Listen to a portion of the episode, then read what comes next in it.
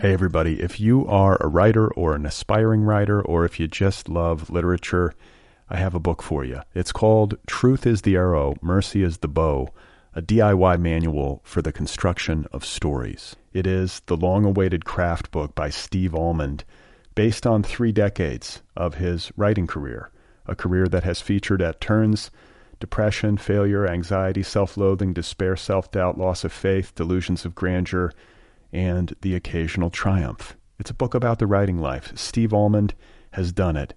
He has embraced it, the full catastrophe, and he has lived to tell about it. The Boston Globe says, quote, This isn't just a book about writing, it's a book about honesty. And Richard Russo calls it, quote, one of the best books on writing I've ever read. It's also the funniest by a country mile.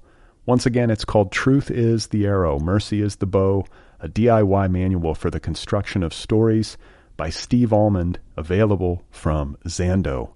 Go get your copy right now, wherever you buy books. Hey, you guys, this episode of Other People is brought to you by Stitcher Smart Radio. You can hear this podcast while on the go with Stitcher Smart Radio, a free news and talk mobile app available right now for your smartphone.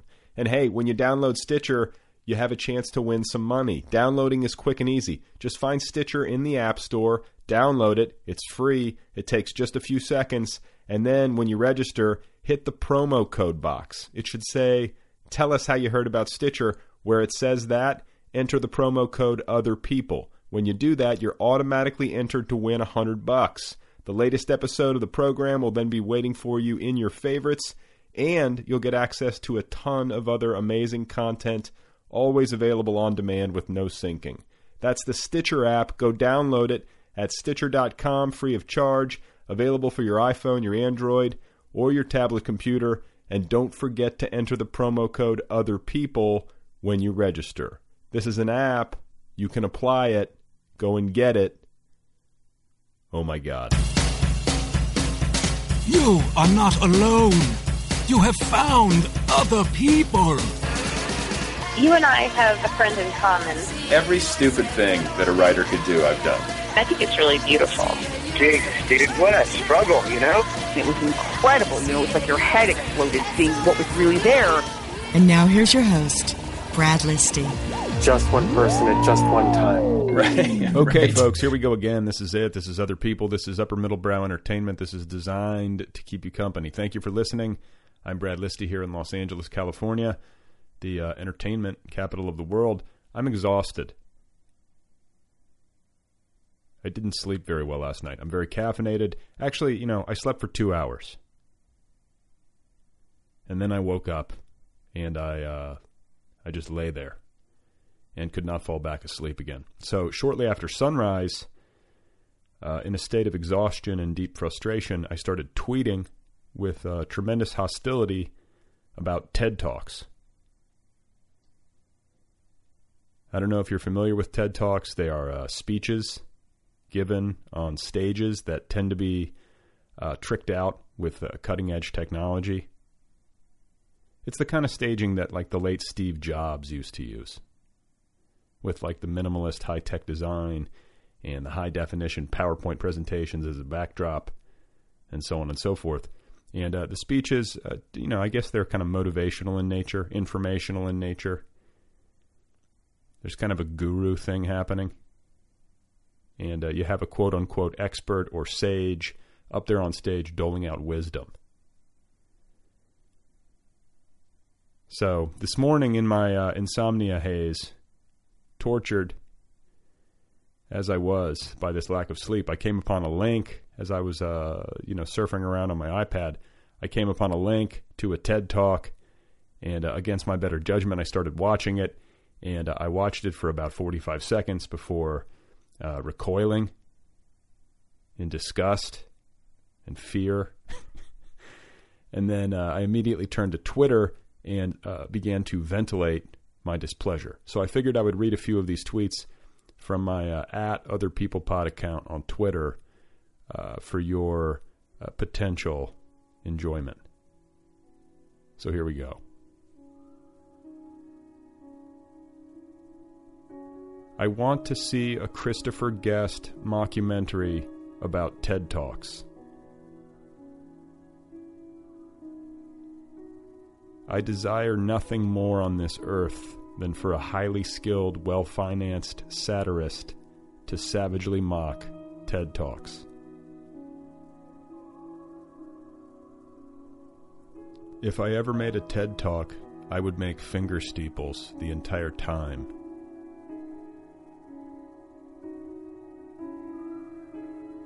Possible rap lyrics. I want to give a TED Talk right now in my underwear. I'm upper middle class and have wisdom to share.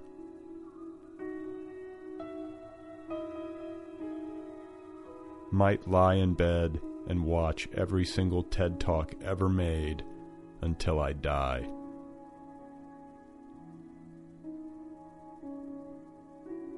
I would pay top dollar to see a highly agitated, somewhat coked up John McEnroe give a TED Talk about his unbridled hatred of TED Talks. Okay, so there you have it. I'm going to stop there. That's some recent tweeting uh, about TED Talks. I was in a state, I was in a mood. I will concede that. You can follow me on Twitter if you want to subject yourself to such a thing. Uh, my handle over there is at other people pod. And hey, do you want a free audiobook download? Are you interested in a free audiobook download? If so, go to audibletrial.com slash other people. Again, that's audibletrial.com slash other people and get yourself a free audiobook download. Okay? Uh, my first guest. I have two guests today. My first guest is Gina Frangello.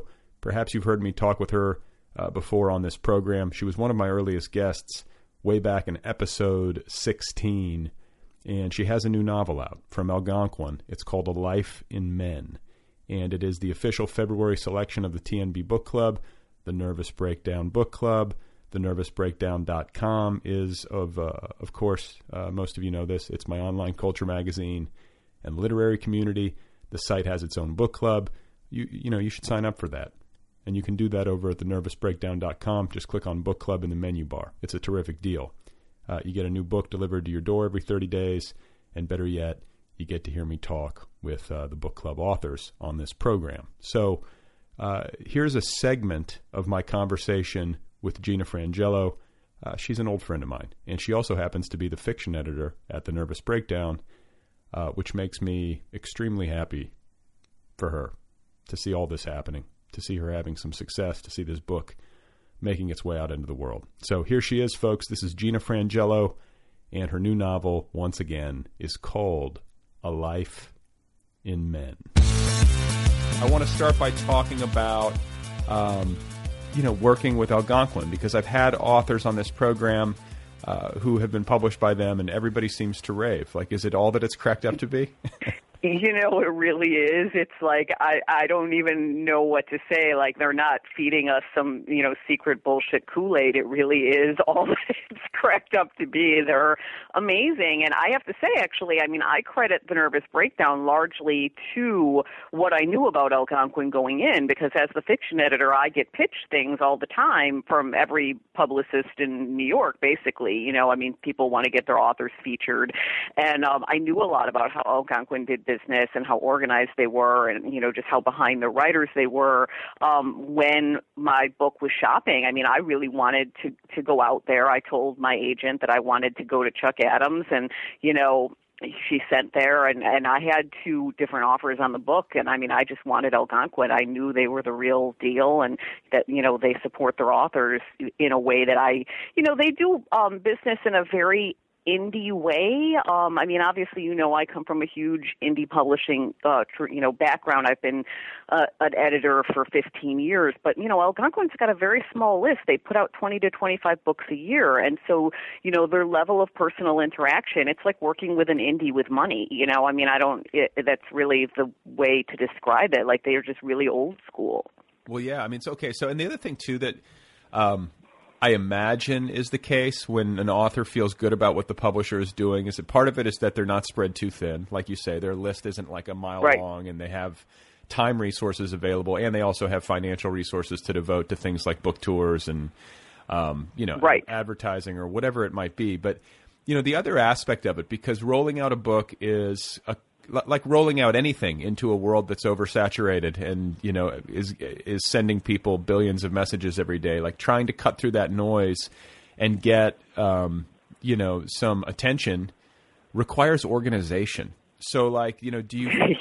do you know what I'm saying? Like, is there a, is there like a process that you've been able to glean that they take authors through? Um, do you know? what I'm... Oh, absolutely.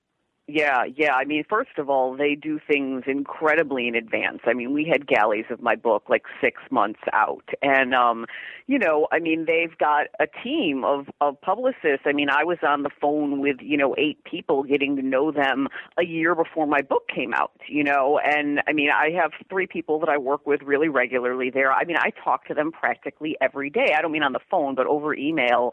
The just the level of interaction they've they just are on everything. You know they have a they have a very regular system of their own, which I have been privy to as one of the you know one of sort of the media outlets that they did reach out to when I you know at TNB. But they also are just really, really receptive to ideas from their authors, which I think is extraordinary in trade publishing. I think that that doesn't happen very frequently um, with the degree that it's happened at Algonquin. You know, just because of how small they are and how dedicated and how much time they're able to devote, like that they can actually kind of also go off their own template and do different things if their authors are suggesting it. And, you know, with my background in publishing, I have a lot of connections and ideas that may be different from theirs and they're able to accommodate both. It's not an either or. They're not telling me to shut up. Like, you know, so they've definitely got their own thing, but they're also just really receptive to expansion. Okay, so that is Gina Frangello. Her novel, once again, is called A Life in Men. If you want to hear that full conversation, the full hour long conversation with Gina, uh, just head over to otherpeoplepod.com. If you sign up for premium for only two bucks, you can listen to the whole thing. We talked for an hour, and uh, that was just an excerpt. And uh, when you sign up for premium, not only do you get access to Gina's full hour, which is uh, her second full hour on this program, you get access to everything, every single episode every single interview. You can hear my conversations with authors like George Saunders, Sam Lipsyte, Cheryl Strayed, Tao Lin, Roxane Gay, and so on. Uh, and the easiest way to sign up for premium is to download the free official Other People app. It's available for your iPhone, iPad, iPod Touch, or Android device. You download the app for free, and then you sign up for premium right there within the app. And then you have access to everything, every interview, everything. So I hope that makes sense. Hey, everybody. If you are a writer or an aspiring writer, or if you just love literature, I have a book for you. It's called Truth is the Arrow, Mercy is the Bow, a DIY manual for the construction of stories. It is the long awaited craft book by Steve Almond, based on three decades of his writing career, a career that has featured at turns depression, failure, anxiety, self loathing, despair, self doubt, loss of faith, delusions of grandeur and the occasional triumph. It's a book about the writing life. Steve Almond has done it. He has embraced it, the full catastrophe, and he has lived to tell about it. The Boston Globe says, quote, This isn't just a book about writing, it's a book about honesty. And Richard Russo calls it, quote, one of the best books on writing I've ever read. It's also the funniest by a country mile. Once again, it's called Truth is the Arrow, Mercy is the Bow, a DIY manual for the construction of stories by Steve Almond, available from Zando. Go get your copy right now, wherever you buy books. My next guest, who I'm very pleased to have here on the program, is Chris Parris-Lamb. He is a literary agent uh, over at the Gernert Company in New York City. For those of you who follow publishing news, his name is likely familiar to you. His star has been uh, rising steadily over the past few years. His clients include Chad Harbach, who wrote The Art of Fielding, uh, which was a big bestseller. And uh, just this past year, Chris sold uh, the novel City on Fire, the debut by Garth Risk Hallberg, uh, which generated a huge amount of buzz. So uh, let's get to it. Without any further ado, this here is my conversation with literary agent Chris Paris Lamb. I am at 57th, at the corner of 57th Street in Lexington, in Midtown Manhattan, on the 18th floor. uh, in my office. Okay, I was Um, going to say I could hear some. I could hear some sirens, like very distantly. Yeah, yeah. I don't, I don't know, uh, I don't know what's going on out there. Uh, okay, so you are a uh, literary agent at the Gernert Company. Yeah, that's correct. Okay, uh, and and I'm I'm interested, I guess, in starting at the beginning and then working forward because I'm always curious whenever I talk to people uh, on this program, like how they got into uh, the business of writing. Usually, I'm talking with writers, but uh, you know, I think it's also interesting how people wind up becoming agents because there are very few people. It seems to me who like plan from a very young age to become a literary agent. You know, it always seems to be kind of like a, something that just sort of happens, or they fall into it, or they, they don't know about it, and then they're exposed to it. And so, uh, like, let's start at the beginning. Like, you're from the South. Yeah. So um, I am from a small town, um, not small enough to be charming, not big enough to be interesting, as I like to say, uh, um, called Burlington, North Carolina. Um, and uh, before that, my dad was in the army, so we moved around um, a lot, uh, all all kind of down in the south. All my family is like southern, back many generations. Um, yeah, so I definitely, as you as you said, I mean, I did not know what a literary agency was, what a literary agent was, until halfway through um, my first interview um, to be an intern when I was in college at a literary agency. I thought that I was interviewing um, at a publisher, and uh, and Bill Clegg is a, an agent of William Morris Endeavor, uh, who I was was interviewing me. He, he asked if I knew what a literary agent was, and I what, what a literary agent did, and I said, you know, you you publish books, don't you? um, so so um, yeah, I mean, you know, I mean, I don't know how many agents are there? Uh, there aren't that many. I don't know, a few hundred, something like that. There can't be that many literary agents around. So it's not exactly something that if you don't grow up, um, you know, in New York City, um, or in the, you know, the world of media and publishing with parents in media and publishing, it's like not something you've ever heard of. Um, So wait, what, what, did, what did Bill Clegg? What did Bill Clegg say to you when you said you publish books? Like, I'm surprised you got the job. I think he, I think he kind of laughed and, um, uh, I mean, just the fact that he asked knew that he he was kind of prepared. He, you know, he, um, I mean, Bill kind of like is something of an out, you know, an outsider uh, himself in the sense that he, you know, grew up in a small town and didn't go to a fancy college, and uh, so um, I mean, I think he he kind of he knew that um, that was a not unreasonable. Um, uh, was is not unreasonable that someone my age like might not actually know uh, what what he would be getting into. Well, yeah, maybe he Um, sent so he just kind of walked me. He walked me through like the you know the the basic service that services that a, that an agent provides. And what did you think at that point? Were you like, okay, this is something that I'm interested in doing? Yeah, I mean, my particular situation, I, I kind of I had this weird scholarship where I had to have an internship that summer. It was like part of the the deal, and everybody else was doing was either like working in government or on Wall Street, and I wanted to do. I just really needed an internship, so you know, I'll.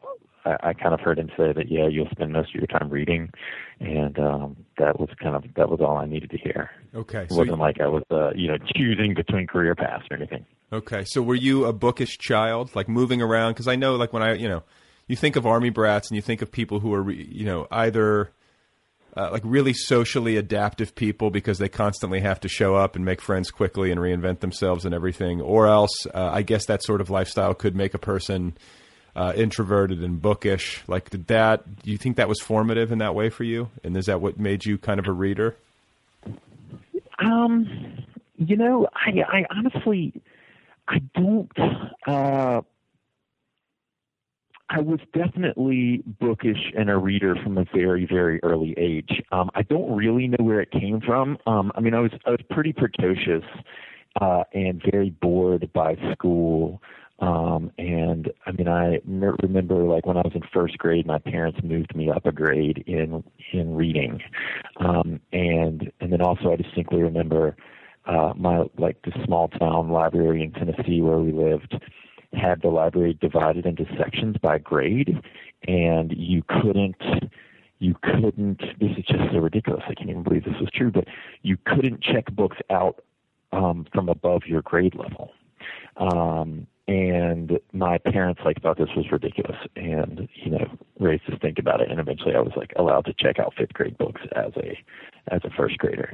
Um yeah that seems so, that seems re- that seems really oppressive and like uh, you know also like w- working counter to like the whole objective of education you know doesn't it? Doesn't it? Um but yeah and so it was. I think it was i don't think it was like each grade. I think it was i think it was like i remember k through two and then third grade, fifth grade, they had two different sections of the library.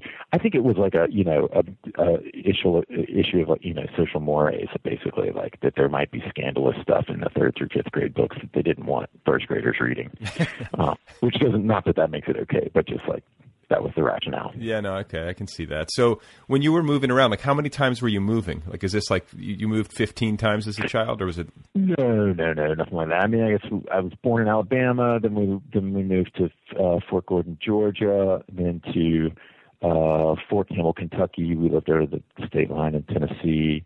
Um, and then we were in we were in Tennessee for like five years, um, during which time my dad was in the first Gulf War, and then when he came back, he got out of the army a year after that, and then then we moved to North Carolina when I was ten. Okay, so was he? A, was it like a really strict upbringing? Like, was this like the?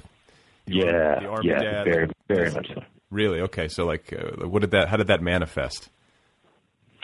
Um, I mean, it was just my parents were very strict. Um, there were there were a lot of rules. They were also very uh, religious, um, so very very Christian. Um, and uh, yeah, a lot of um, a lot of emphasis on um, you know being a, um, a morally upstanding uh, person.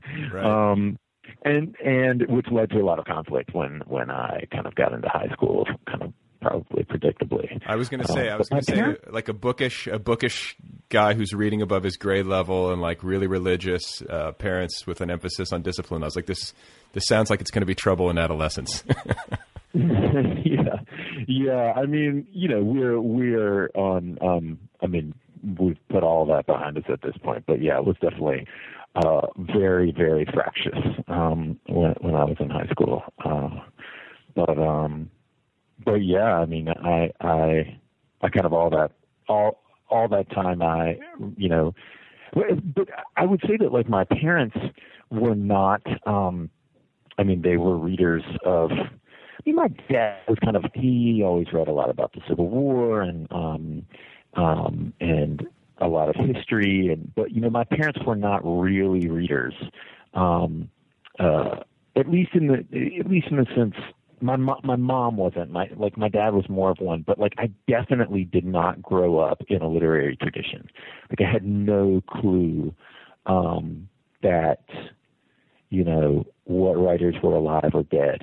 Um I had no clue like what books you were supposed to read or or what what a cla- what classics were. Um it, i i kind of it took teachers to kind of show me that. I had a few like really good teachers along the way but i i you know i'm frankly like very envious of you know some of my friends who grew up with these um you know grew up in new york city they went to very fancy schools their their parents worked in media you know they grew up with like uh you know uh Roth and Updike on their shelves. Um like I never heard of Philip Roth until I got to college. Those were bedtime stories for these New York City kids, for God's sakes, you know. Yeah, yeah, totally, totally. So okay, but you said you were, you know, you said you were a precocious kid. You were reading above your grade level. You were bored with school. So, in terms of academics, uh, as a young person, and particularly as an adolescent, did that manifest in, you know, you got good grades easily, or got good grades where you knew you needed to get good grades, or were you were you a bad student because you were so bored?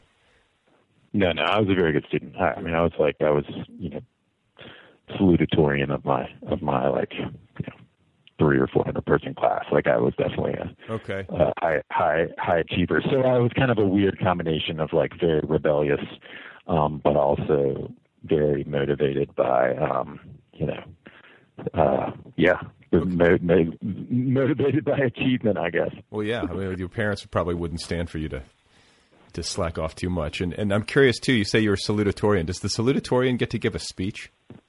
I know the val- Yeah, well, in high school. You did okay. So at graduation, the salutatorian gets to give a speech. Yep. Okay. Yep. Do you remember your speech? I do actually. I do. I remember it. Uh, I remember it pretty uh, pretty distinctly. It's like it's pretty.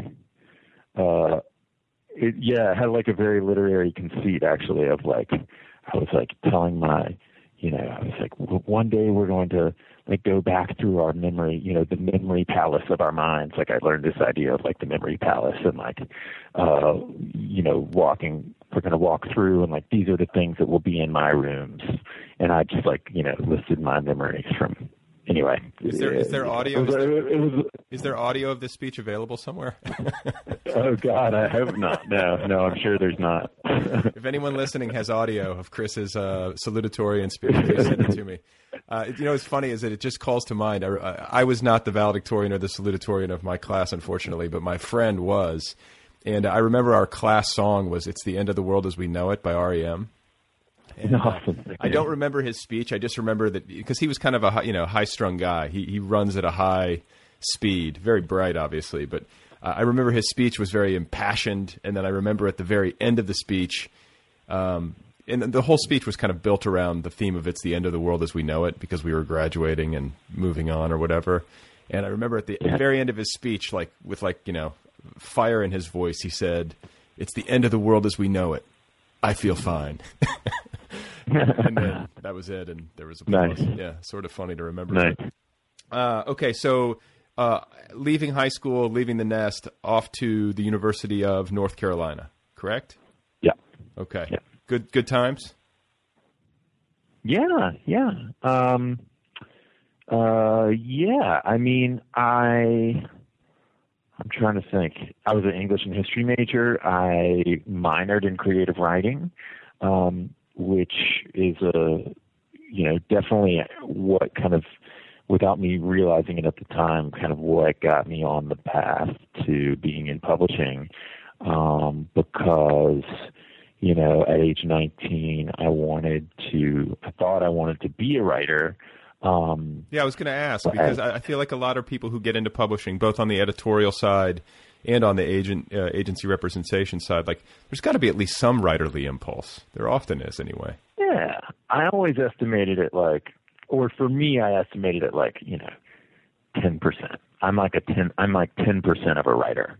Um, I can work with, you know, I'm, I have good editorial instincts. Like that's, you know, uh, insofar as writing is in is revising. I mean, you know, I can help people revise, uh, but the the kind of the idea of of kind of conjuring um, conjuring words from nothing onto a blank page uh, is is kind of um, kind of more uh, awe-inspiring to me now than it was then. You know, like the closer I get to to writers, like the more the more um, amazed I am that they can do it.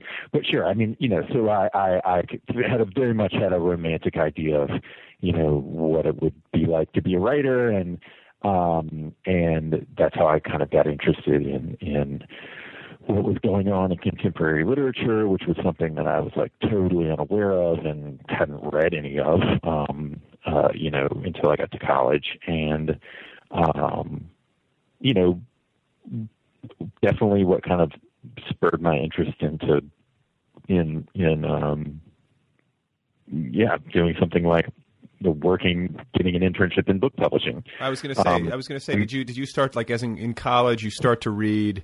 You start to become aware of uh, literary culture. You know, both uh, past and present. Yeah. And then, uh, like, at what point do you start to like set your sights on New York City and say to yourself, "I think I want to go there and try to do this somehow," or maybe like you know, just some kind of Yeah. instinct, instinctive move in that direction. Is that when it started? Yeah, I mean, you know, growing up in a small town um, on the cusp of the internet, you know, I graduated high school in 2000, um, and at least where I lived, like, I mean, I didn't have the internet until I got to college, so I mean, obviously it was around, but you know, it hadn't permeated the society, it's permeated society, and um, and you know, so there weren't. Um, there was this feeling of like isolation and of this being of and of there being this like better, more interesting, bigger world out there. Um, and I definitely like always, that's kind of always what drove me. Like I always wanted to get out. Um, and in fact, it was pretty ironic and, and um, a somewhat fraught decision for me at the time to choose to go to UNC, which was just 45 minutes away, um, because I'd always wanted to go. Um, somewhere, you know, I like really wanted to go to Princeton because that's where F. Scott Fitzgerald went. Like that's how naive I was, you know. Um, well, still though, that's yeah, like that's, at least like- you had good instincts. I didn't have the I didn't have those instincts. I, I went to the I went to the University of Colorado because I thought the brochure had a pretty picture on it. I mean, you know, Yeah, but now, now, now that I, you know, with all due respect to people uh, that I know, um, you know, who went to Princeton that I would have been in school with, like, I never would, I would not have fit in there. You know, I mean, I that was that's a that's a terrible reason to make a decision about where you're going to go to college. You know, the fact that it it pr- produced a writer who died 75 years before.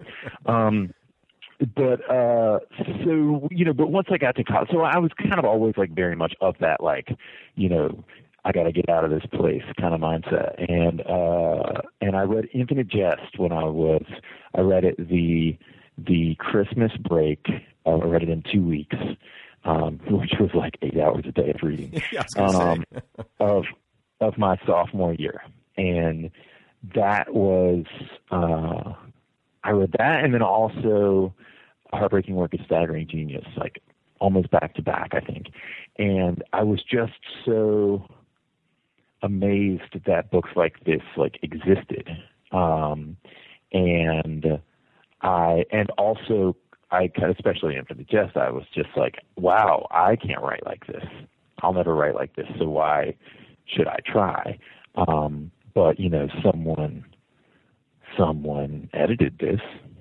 Like this there were people who were involved with this book. I wonder what that would be like. And so that's that's really kind of I mean I know it's a little bit pat I feel like now um you know, it's like Pat to kind of like draw your, especially after his death, like to you know, like draw my career path back to this kind of seminal moment of, of reading Infinite Jest. But it, the, the, that actually was true for me. I remember like that book was all I talked about in my interview with Bill, um, and for that first internship. He's like, well, this kid doesn't know what a literary agent does, but he actually read Infinite Jest in two weeks. I mean, that's like Yeah, basically, basically. so. Okay, so you get the you get the uh, inter- internship with Bill Clegg, who was then at his own agency, correct? Burns and Clegg, yeah, Yeah. with Sarah Burns. Okay, so you're there, and uh, this is when. Um, and so then, did you get hired full time, or were you interning there during Yep. I so that was like summer before my junior year. They called me during my senior year, and I uh, and I and I came up and started working full time that summer. So, So that was you- summer 2004. So you made a good impression as an intern, clearly. Yeah. What I mean, like, uh, how? Because like this is actually something I, I taught college for five years, and I used to talk to students who were getting internships, and you know that's a great way to get a job. You know, especially if you're, um, you know, if you're a hustler. And I, I also talk to friends who work in like movie studios, and they'll see they'll have these interns who like come from these really wealthy families, and these kids are just like so entitled, and they're like, what? Yeah. they just don't want to do any work and um, I t- it sounds like you were the opposite. Like you showed up, you would do anything. Like, uh, you know what I'm saying? Like, Yeah, like, yeah. Talk about like how you translated getting the uh, internship, which was either unpaid or, or you know barely paid, and then having them remember Unpaid, yeah. re- remember you and make you an offer. Man, I don't know. I mean, it's in retrospect, I do realize how crazy it is. You know, given that like we've probably had, you know, forty interns in my time that I've been here at the Gernert Company, and you know, only three of them have been hired. Um, but uh, I, I don't know. I just, um, I'm. I think that I think that uh, I think that I was a smart reader and writer. Honestly, I mean that is that is the way you interface with your boss. That that's that's the the the not the only chance, but that's the most important um, opportunity you get to kind of interface with your boss, like with with you know in my case Bill and Sarah was them reading my reports, and I, I wrote good reports, I think, and um, I don't know, I mean uh, they um and I think you know eventually by the end of that and I was only there for 3 months but like by the end of that time I was kind of doing editorial work on their clients manuscripts and um I don't know. I, I, I was just doing what, um, just like doing the best I could. But uh, I, I guess it was just I was just like confident in what I thought about things. Which is Um, not everybody probably- is. Where does that come from? Does Yeah. it come from just being well read, or is it just like an innate confidence in your own opinions? Like, wh- how do you parse that? I don't. I don't know. I mean, I'm probably constitutionally um, like that to, to, you know, to some extent. I also have to say, like, there's something to be said for um, kind of being, for the fact that kind of being an outsider means that you don't know, like, you don't know what you don't know, and you don't know. Uh, it's like you don't know what to be anxious and insecure about. Like I didn't know, I'd never heard of Knopf. I'd never heard of Farrar, Straus and Giroux. Like I'd never, editors' names meant nothing to me. Like I was unimpressed by titles. I was unimpressed by like not because I was hard to hard to impress, but because like none of that meant anything to me. I was only impressed by like what a book what a good book could do to you. Like it was all about whether or not a book was good. Period. Like But- I didn't know what the fancy MFA programs were. I didn't know what the fancy literary magazines were.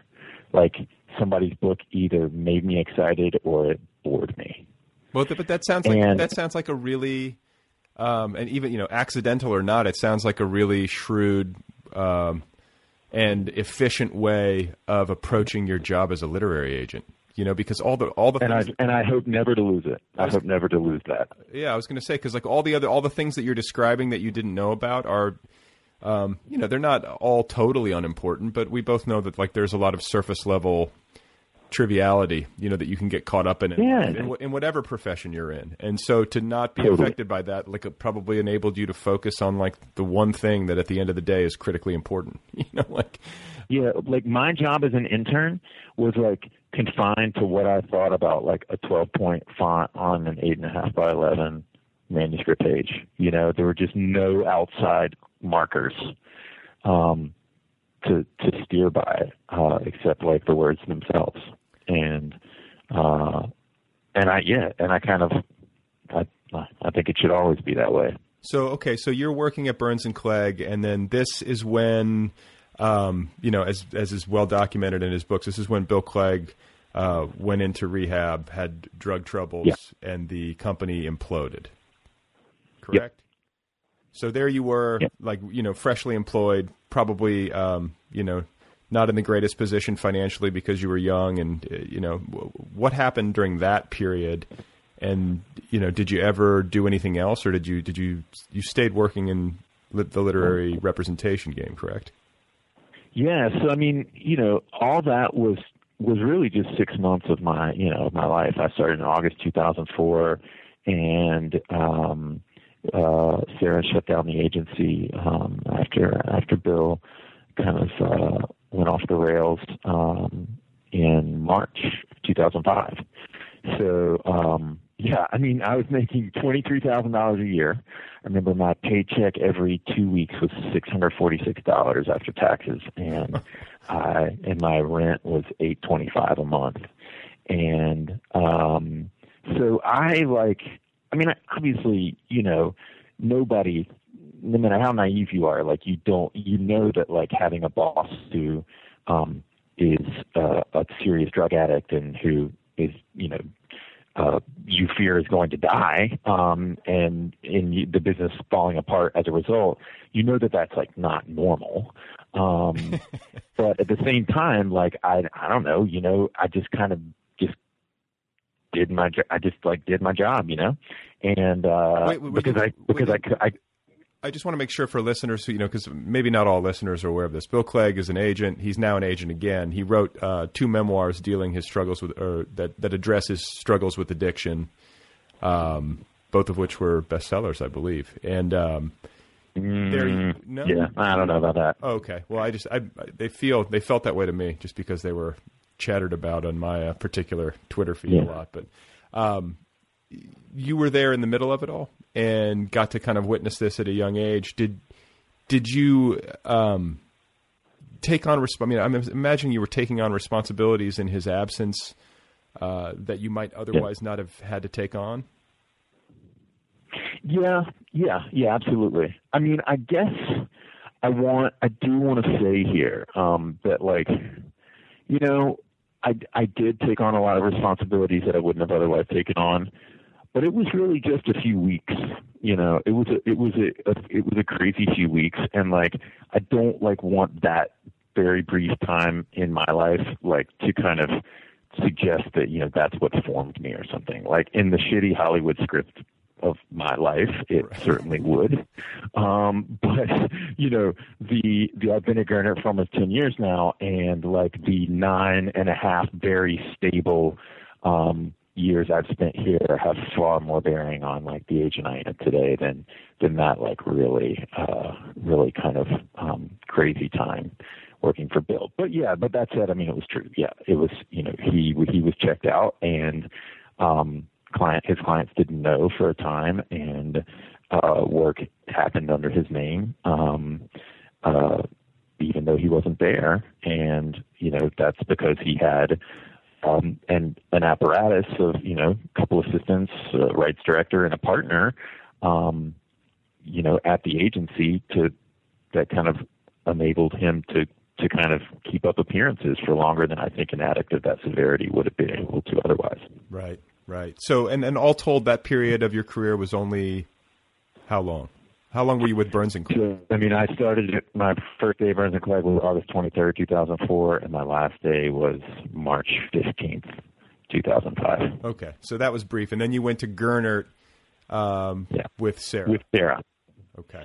And so Sarah, you know, a fact that goes notably unmentioned in Bill's memoir is that Sarah was seven months pregnant when all that was happening, Good. and and um, you know, uh, she needed somebody to hold down the fort, like both with her own clients and also all of Bill's clients who had to get paid. Um, uh, you know, they all moved on to other agents. Um, uh, and but you know there's money coming in for them and um the agency like no longer existed as a physical entity but it it had to you know process that money and get them paid um so i did all that and like the deal was basically that sarah would um or that sorry that david gernert would kind of you know hire me as an employee to kind of be burns and clegg the financial entity and hold down the fort for Sarah while she was on maternity leave, and then she would come back that fall 2005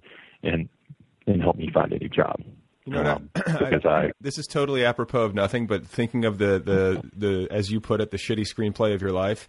If we are going to fictionalize this in the third act, I think that considering all the chaos that existed during that like six month period, uh, the movie would have to end with you in an emergency delivery delivering Sarah's child. Yeah, totally, totally. because it seems like you, it seems like you were behind the scenes, you know, because you had this uh, one boss who was uh, dealing with addiction and another boss who was in the third trimester of a pregnancy. So you, you must have been busy. Yeah, it was pretty. Yeah, I was pretty busy.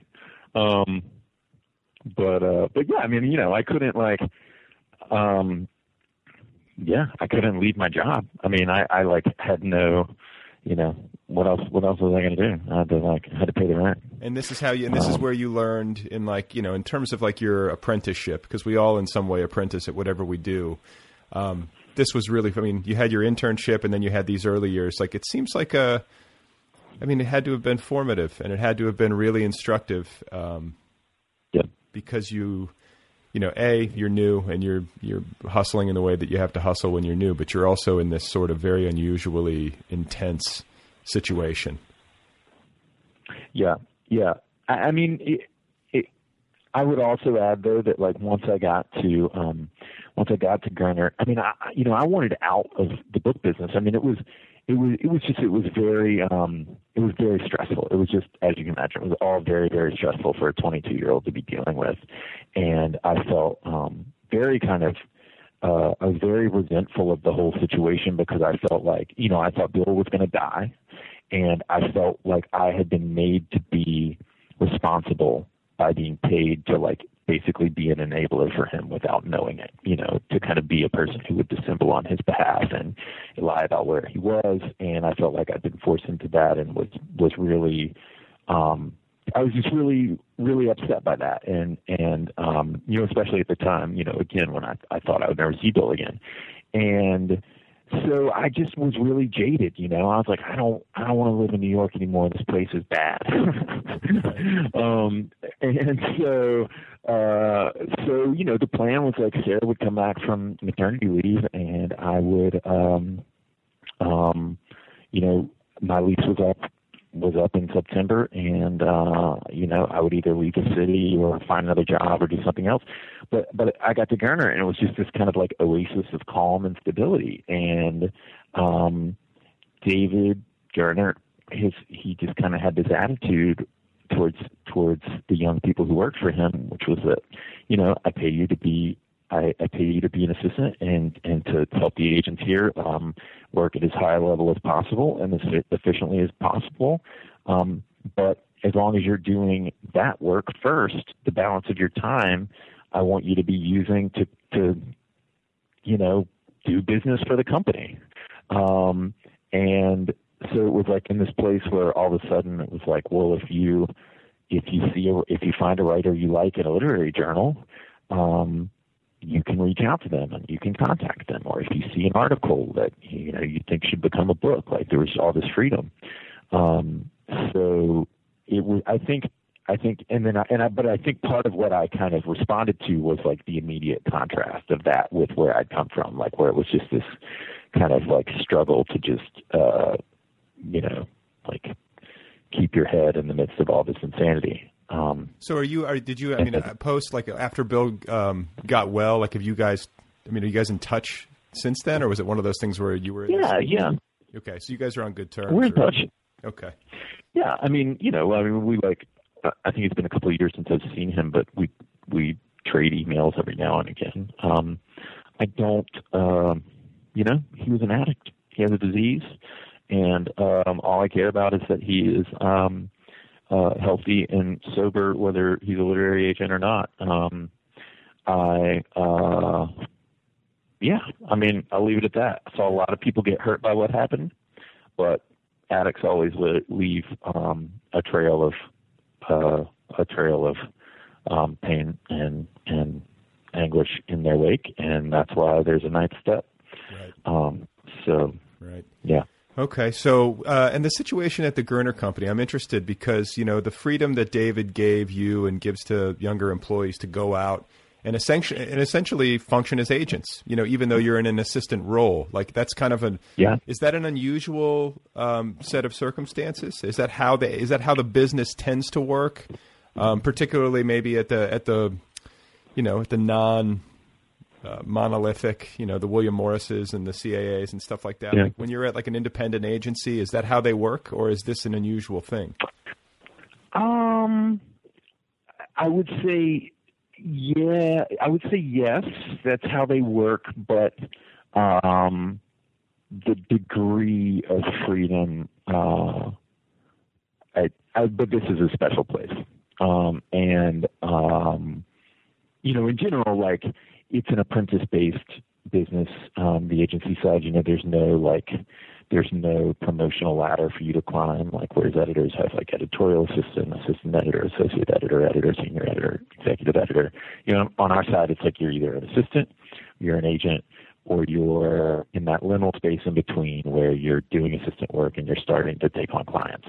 So that's the only way anybody ever becomes an agent by kind of making that transition and spending some time in that liminal space. So that you know that means um, you know you're in a situation where you're the powers that be are kind of encouraging you to take on clients even if they pay you a salary to continue to like help other assist other agents. Um, but here you know david was always just you know just nothing but encouraging.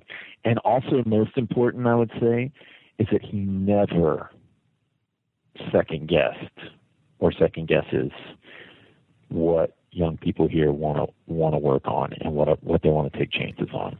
And there are a lot of places where like you know they'll tell you as a young person, okay, you can start taking on clients, but I have to approve them. Um, I don't think David got every book that I took on um, early on. I don't know that he still does. You know, I mean, not everybody gets everything. Like, um, not every book is for everybody. But he, like, the only thing that mattered to him was that I believe in it, and that I feel like I could sell it. Well, but it also You know, it also it strikes me that like going back to what you were saying about your um, you know your earlier uh, years where you didn't know what you didn't know. Uh, I think there's some wisdom on the flip side of that of, of uh, knowing what you don't know. You know, and so if you're David and you've got these younger people who are generationally removed from you but are talented, Yeah. you know, and you believe in their talent, um, uh, you know, it it seems like a wise approach. You know, like I, Yeah.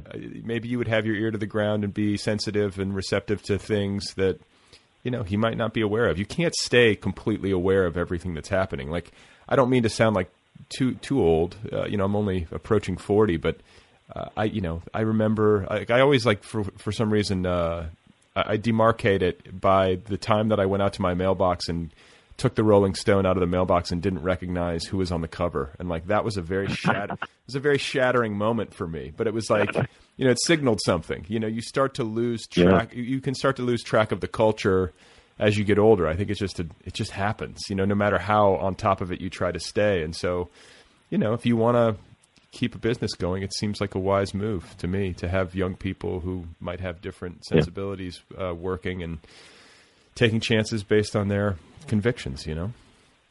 I agree. I agree. So let's talk about because you've gone in a you know uh, a relatively short period of time from being this junior agent in that liminal space um, between assistant and actual full full fledged agent to being um, one of the uh, I think most talked about young agents in the business, uh, and you've had a lot of success. So uh, I want to discuss how you take on clients, uh, which I think you've sort of alluded to already with respect to your um, comments about how important the work is uh, to the exclusion of pretty much everything else. But it's that, and then how you um, get out there and, and sell the books. You know, how does how does it all go down, and how have you managed to do what you've done? So let's start with clients. Uh, you know, how do you find them? Uh, both, I guess, earlier in your career, and, and then nowadays when uh, you're more well known and you're probably receiving more queries. Yeah, yeah, that's that's absolutely right. I mean, when you're when you when you're starting out, you're you're you're facing a kind of classic chicken or egg, um, you know, conundrum. Like you're not an agent until you have clients, but you, you can't get clients until you're an agent. So you know, you're really you you're going after stuff. Um, I uh, uh, found you know a writer, a Hungarian writer in the Paris Review um, who'd never been published outside Hungary. Um, you know, sold his second deal I ever did. Um, you know, we sold it on a partial translation at auction here, and we sold it in 31 languages since then.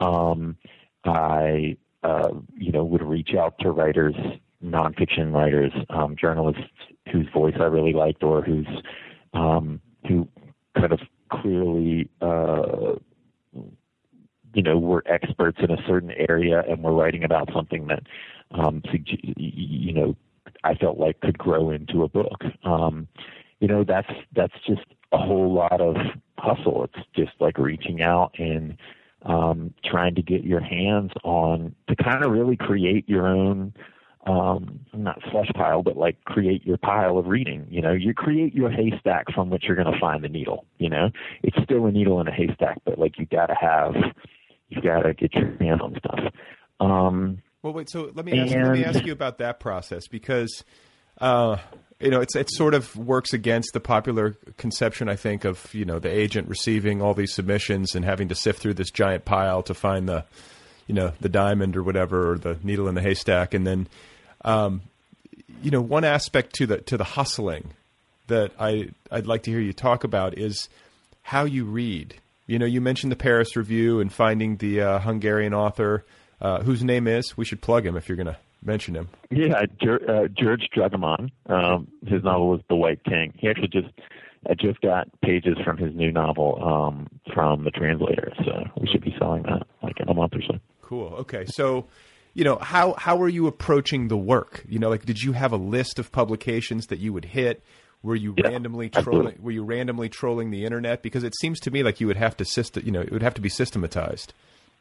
It was totally systematized. Yeah, I mean, I would read, um, you know, drawn to the Paris Review, Tin House, Ploughshares, Public Space, Gettysburg Review, Missouri Review, Colorado Review, Georgia Review, New England Review, um, Zoetrope. Uh, I mean, the day they arrived, because if I didn't read it that day, like my only hope, I felt, or I had the ad this attitude that like my only hope um, if there was a really great writer in there of being the agent they picked was if I was the first person they heard from. And ha- Because and I has, was convinced, has that borne out? Is that the truth? Do you have to be first to the line? no, you don't have to be first to the line. You don't. Um, it can help. I mean, if someone makes a quick decision, then you obviously don't have a chance if you wait for three weeks. Um, but that was just like, I just kind of had this like desperation in a way that was like, I have to do everything. I have to give myself every advantage I can. Like I can't be older than I am. I can't have more experience than I have or don't have.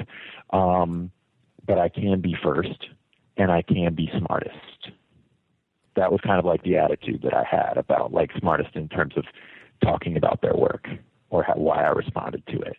Um, so I always, if I really liked something, I wanted to be the first agent they heard from, and I wanted to say something that didn't feel like boilerplate. You know, I really enjoyed your story. If you ever write a book, I'd love to read it. you know, I, did, I never wanted to send something like that. Right. Okay. So talk about the process of, of knowing that you found a writer that you want to represent. I mean, because I, you know, it, you like it. You, it's got some probably some undefinable feeling, but like, do you have like a physical response? Because the reason I ask is that you know somebody who's good at what they do uh, as a literary agent, it comes down to having really good instincts and trusting those instincts about what you like. So when you know you like Yeah. something, how does it go? Like, what is it?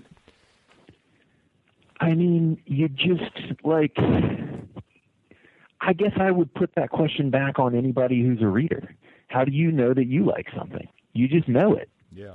You don't decide. Uh, you know, you just that's the easiest part of this job. The hardest hardest part is is that that happens so infrequently. Um, but it's never a decision. It's a it's like a it's a feeling. Um, and you know, there's always I don't mean to like make it sound like every time I read uh you know that that when I read the art of fielding like I knew that it would have the reception it did and sell five hundred thousand copies and and all that. By, I by Chad, we should say the Art of Fielding by Chad Harbach, which is a bestseller. Yes, but um, it's not it's not about seeing the future, like because your your feelings about something kind of help create that future in a way. Um, so, but but like, there's never any doubt that you love it, and there's never any doubt like that you are kind of connecting to it in such a way um, that you you want to talk to other people about it or you want to talk to the author about it you know that you like get what they're you get what they're they're trying to do with the book um and that you know it's like that you you see like you see what it's going to be in the world even better than they do in a way. Like that's kind of the feeling i i i have when i really really respond to something. And it's Um, and, it's and it's, a, it's a quick process, like or at least like in my experience, it seems like when yeses happen in the world of uh, books or in you know most of the culture industries probably. Um, you know, it, it seems like yes usually is fast and no takes longer somehow. And sometimes no's quick, but usually it's just because like oh we'll tell them no later, you know. But it seems like yeah well sometimes yeah sometimes, but it just, no it just, can be well, just- no single sentence yeah it seems like it seems like like a deal often happens quickly when something is really and especially when a book gets a really good ride like the art of fielding did am i misrepresenting this No, no, not at all. I mean, um, it it uh, yeah. I mean, like how did that go for you when you like you got that manuscript how uh, i read that by the way i read that vanity fair profile um, about that the sale of that book. I don't know how you feel about that. I found Yeah. it like to be a really like an unusually interesting uh, assessment of how a book becomes a big huge hit, especially in the literary realm. You know, the literary fiction realm. Yeah. Uh, that was a very fascinating. Yeah, me. I mean, it's funny because like I think uh, some people rolled their eyes at that piece because they were like, "Oh, it's Keith writing about his best friend." You know, this is sort of like inside baseball. But of course, like that piece wouldn't have been written if Keith was not his best friend because the genesis of it was that Chad was like forwarding every email he ever got from me, or like that. You know, like Keith was there for the entire experience all along. Yeah, he's the only Um, he's the only so- person who could have written it. Yeah, he's literally the only person that could have written it. You couldn't have assigned that to somebody else. Like he came to the, he like came to his editor with you know half the reporting done already. Um, I mean, I was kind of aghast that Keith knew all the, you know, granular details of the auction and the numbers, and I was like, oh God, please don't put this out there. You know, I, it's going to look so gauche if it's going to look like I gave you all these numbers. Um, uh, but but yeah, I mean that. So so I I uh, I mean I do I I think it, I think it was really well done. Again, and and it it certainly helped the book. So Okay, so complain. uh, I'm yeah, well, and, and I imagine it helped you as an agent as well. I mean, it raised your profile certainly. oh yeah yeah totally totally. Okay, I mean there's and, and, there's I'm- no doubt about that. Okay, so and I might be um, forgetting this article because my memory. Uh, it's been a while since I read it, but uh, in terms of how you got your hands on the art of fielding, like just to use that as like a prominent example uh, of one Yeah. of your clients and, and one of the books that you've represented going on to have the kind of success that writers of literary fiction dream of. Like you got that manuscript, how you read it, and then you know, I imagine you immediately picked up the phone and said, "Let's do this," or how did that one go?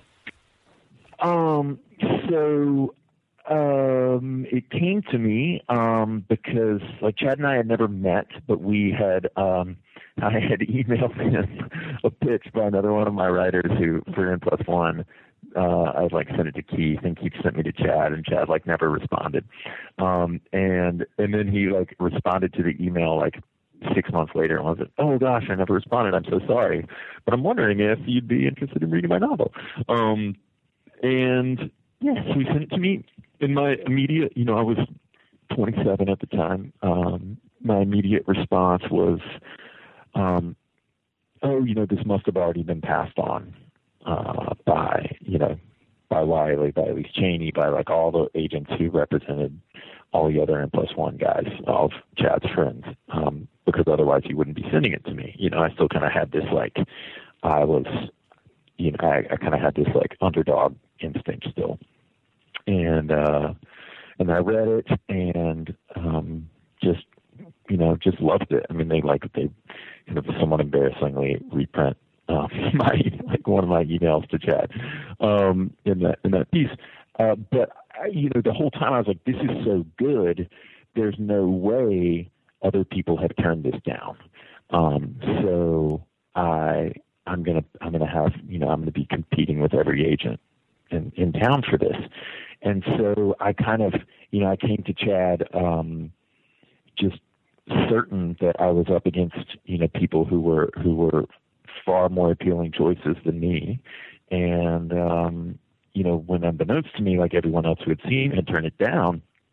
Um, so it was just kind of very funny in retrospect, um, like uh, we were kind of dancing around each other because I, you know, wanted to sell myself and sell the Gernert company and, you know, what I thought this book could be.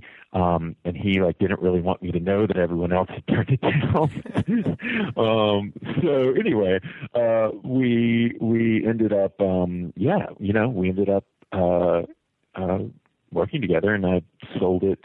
He did like one, one kind of draft. I gave him some notes, and he incorporated a lot of I think feedback he'd gotten from other other readers he'd had. Um, and then yeah, we sold it sold it three months later. Okay, and it's you know it's just it's, it's just worth pointing out that other people turned this book down that went on to become a massive success. I mean, you hear it over and over again uh, throughout history, you know, literary history. Um, but it's, It's almost always the case, Brad. It really is. I, I would say that like most successful books, um, have been turned down by were turned down by the majority of agents who saw them and the majority majority of publishers who saw them Why? because nobody knows anything because it's all subjective because it's all like it it, it I don't I don't know I mean I can't I can't explain to you why someone doesn't love a book that I love because like part of my love for it is uh, a feature of it is that I can't I can't imagine not loving it but I am also aware that not everybody loves everything. So I and I accept that as a given. Um, and I myself have been, uh, you know, have been kind of unimpressed with books that went on to do, you know, get other agents and do very well. Um, so it's just it's just the way it goes, you know. Um, And then how much like I how much of your how much of your job because the book's got to register. So you take the art of fielding out and multiple publishers are interested, if I'm recalling correctly. Uh Yeah. you know, so your enthusiasm was proven correct and you know, in your role as the agent when you do the submissions, you know, you're submitting the manuscript, you're writing a, a cover letter, uh like how much salesmanship is involved? I mean, the book has to perform for the the person reading it. There's only so much you can do to twist arms as an agent, right? Totally, totally. Listen, I write really good submission letters, but uh, other than that, man, it's just I pick up the phone. I want I want to interrupt what an editor is doing with my phone call. Basically, I want I like I want to pick up the phone. I want to call them, and I want them to after my call drop what they're doing and start reading the book I I send them. But other than that, like the book speaks for itself. You know, like if they love the book, it's not because of my pitch. Um, you know, maybe my submission letter helps them kind of see it in uh, see it in ways they yeah, maybe it and maybe it kind of adds to what they see in the book, but it doesn't make them love a book that they're not going to love. Right. Well, Um, but what about you now? know- that, now that you're like a, a higher profile agent, you've had a lot of success, and you know you mentioned earlier like the Elyse Cheneys and the is it Andrew Wylie? Am I remembering that correctly? Yeah. Um, you know these bigger uh, these big time agents who have these big time clients, like when they submit something. Uh, you know, I think that obviously gets more attention from publishers because they have a track record, and I'm assuming that can pers- be persuasive to a certain degree. Certainly, again, persuasive in the fact that like that's the thing you take home that night. Um, But they still got. I, I mean, yeah, or they, and, and they still kind of think they can sell it. You know, I mean, I don't think that. Um, you know, I mean, it does matter in the world of fiction. You know, editors like with proven track because fiction is just so subjective. Like, you know, someone like Nicole Aragi is a tastemaker. Um, like a novel coming from her, it means like people can be um, that much more confident um, that if they let it to that you know that enthusiasm is going to carry on down the line but it's you know it's all tied up. I mean she you know she has great books because of who she is and she is who she is because she has great books. I mean i, I don't i don't think that um people pull i think it would be possible for agents with a lot of clout um to you know try to pull the wool over people's eyes uh, but I don't think it would last. I, I I don't think you could get away with it many times. Right. Like That's I what would, you know, it would eventually catch up with you.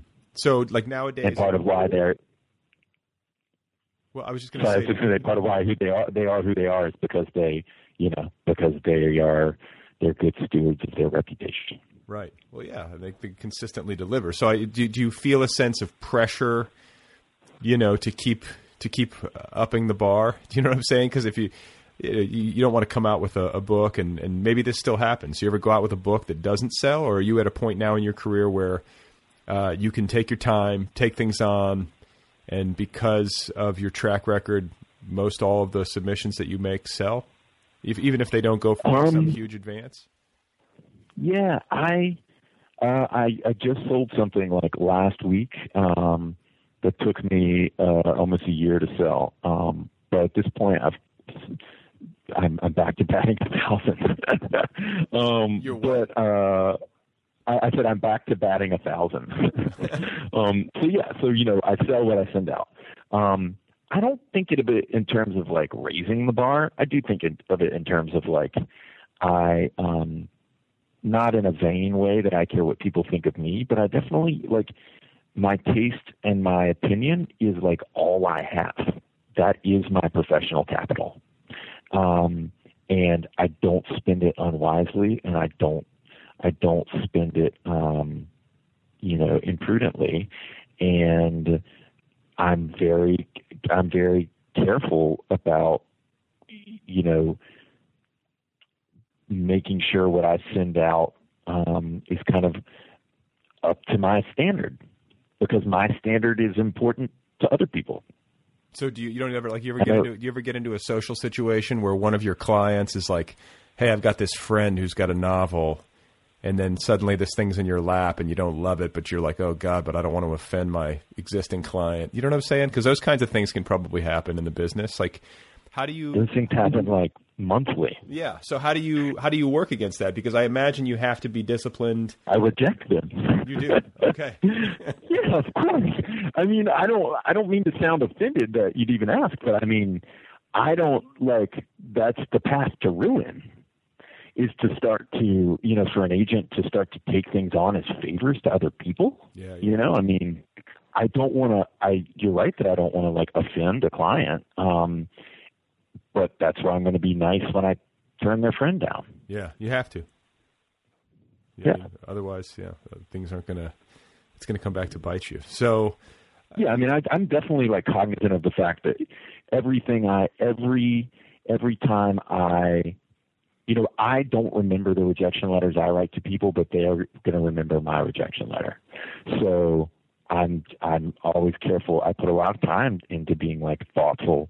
Um, Um, also polite, but like thoughtful and and and to try to convey that I've like engaged with the work, so they you know at least think you know they're disappointed, but they at least think well of their experience with me. Right. Yeah. I mean, it's tough because the thing too is that you're dealing with volume, and you know, I guess to, to take the time to really do a, a somewhat lengthy, thoughtful rejection letter, uh, that's a lot of work. But I guess you owe it to them. Right. You feel you owe it to them, you know, to, to give them a fair Yeah. shake in that way. So uh, nowadays, you're getting lots of submissions, I would imagine. You have a lot of people who would love to be represented by uh, you uh, because of your track record and your good list and everything.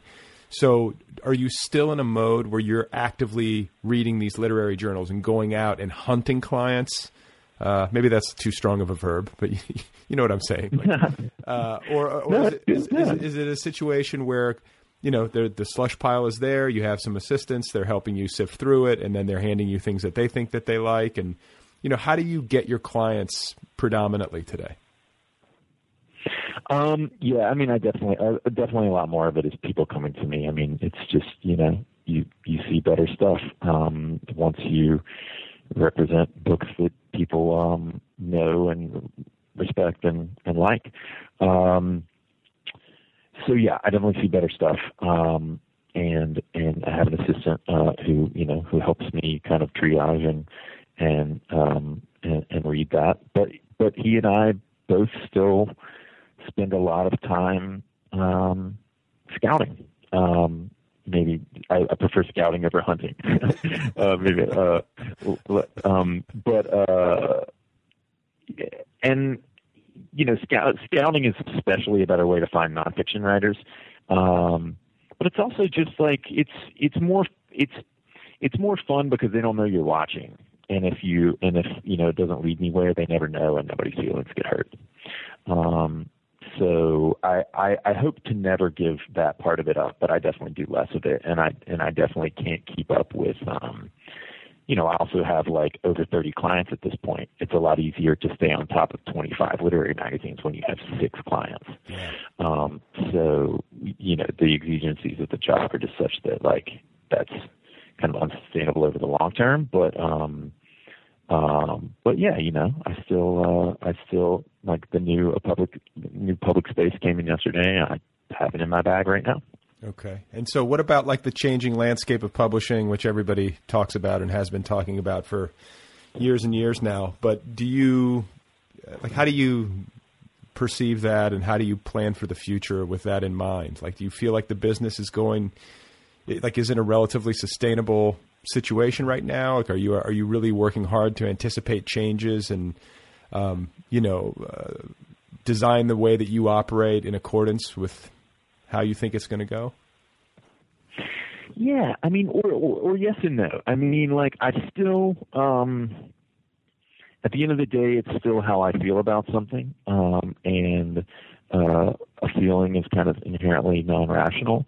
Um, um, but but I definitely, I kind of think, um,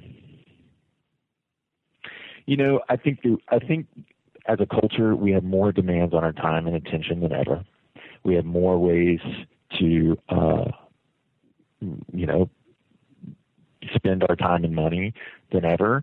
Um, and we spend more time reading, uh, just in the, whether it's texts or tweets or, um, you know, NewYorkTimes.com or whatever, uh, than ever.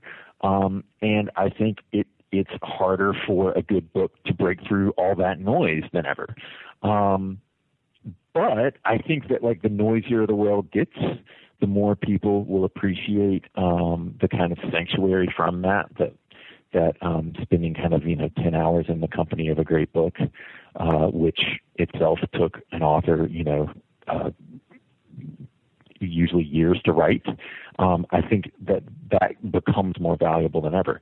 So I just try to you know when I'm reading and when I'm thinking about building my list and taking authors on, like I really want the I I want the world to need this book. You know, I, I want it to. I don't ever want to think about it in terms of like, oh, can I sell it? You know, is there a publisher who will publish this? Like, I want to look past the publisher and think about whether or not like the world needs it, and then figure out what publisher is the best way to get that out to the world. So that's all super abstract and philosophical, but I, I, I mean, I, in practical terms, it means that I do take on um, and sell, send out and sell not that many books. You know, I sold six books last year. Like that's not many. Um, but publishers are doing fewer titles as well, and I think that's because like people are realizing that, you know, it's better to publish fewer titles and get more attention for them um, than to publish a lot of titles that all get lost in the noise. I agree. Um, and and and that's really hard for writers either who are trying to break in or who have broken in but uh, haven't broken through the noise. It's really hard for them to hear, um, and it might not be the best thing for our literary culture um, to you know have so few opportunities for writers to like really you know break through and and and you know make a mark but it's just it's kind of the way it is you know um uh and i can't like i can't change that i can't i can't make that reality different i and i would be uh a bad agent if i didn't adapt to that well, I think you're doing a good job for what it's worth. it seems well, like, you know, and it's been uh, it's been super fun talking with you. I congratulate you on all your success, and uh, I wish you the best of luck. Well, thank you so much, Brad. I really, uh, I really appreciate talking to you. Okay, that's it. That's Chris Parris-Lamb. I hope you enjoyed that. If you would like to be represented by Chris Parris-Lamb, he is currently accepting large cash bribes. Actually, that's not true. You can query him at the Gernert Company, but uh, I do have to warn you it's probably a long shot. I don't want to burst your bubble, but you're probably going to get a form letter. I don't know if it'll be a form letter. He sounds like such a nice guy. He's done a great job representing his authors. It was nice to talk to him and get a literary agent's perspective on this whole uh, business. So thanks as well to Gina Frangello. Go get her novel. Go get it. It's called A Life in Men. It is available now from the good people at Algonquin Books. You can find Gina online at ginafrangello.com. She's on the Twitter at Gina Frangello. And she is also active on the Facebook. Don't forget to sign up for premium to hear the full hour with Gina. You want to hear that. It's a good talk, and it, it's only two bucks. And not only do you get access to Gina's full hour for $2, uh, you get access to every single episode right there in the app. So go get the free app, and uh, away you go. And if you want a free audiobook download, please remember to visit audibletrial.com slash other people. Again, that's audibletrial.com slash other people. Thanks as always to Kill Rock Stars for all the great music. Be sure to check out killrockstars.com. And uh, I think that's it. I've said my piece. Big show today. A lot going on. Thank you for listening. Thanks for investing the time. This is not a TED Talk. I'm not wearing a headset microphone. I'm not making finger steeples. I am not. I'm not doing any of that. What I'm doing is slouching in front of a chipped wooden desk uh, in an apartment in Hollywood, and my heart is murmuring from a steady influx of caffeine. Please remember that Elizabeth Bishop died of a cerebral aneurysm, a cerebral aneurysm, and that the uh, tail gunner on the Enola Gay wore a Brooklyn Dodgers baseball cap. That's it for now. Uh, thank you again. And I'll be back in a few days with another episode, with another writerly bookish person. I will uh, unleash that episode into the uh, public sphere. I will send it out into the universe, and I will then uh, anxiously await the universe's response. Because that's what I do. I send these things out into the world, and then I sit here waiting.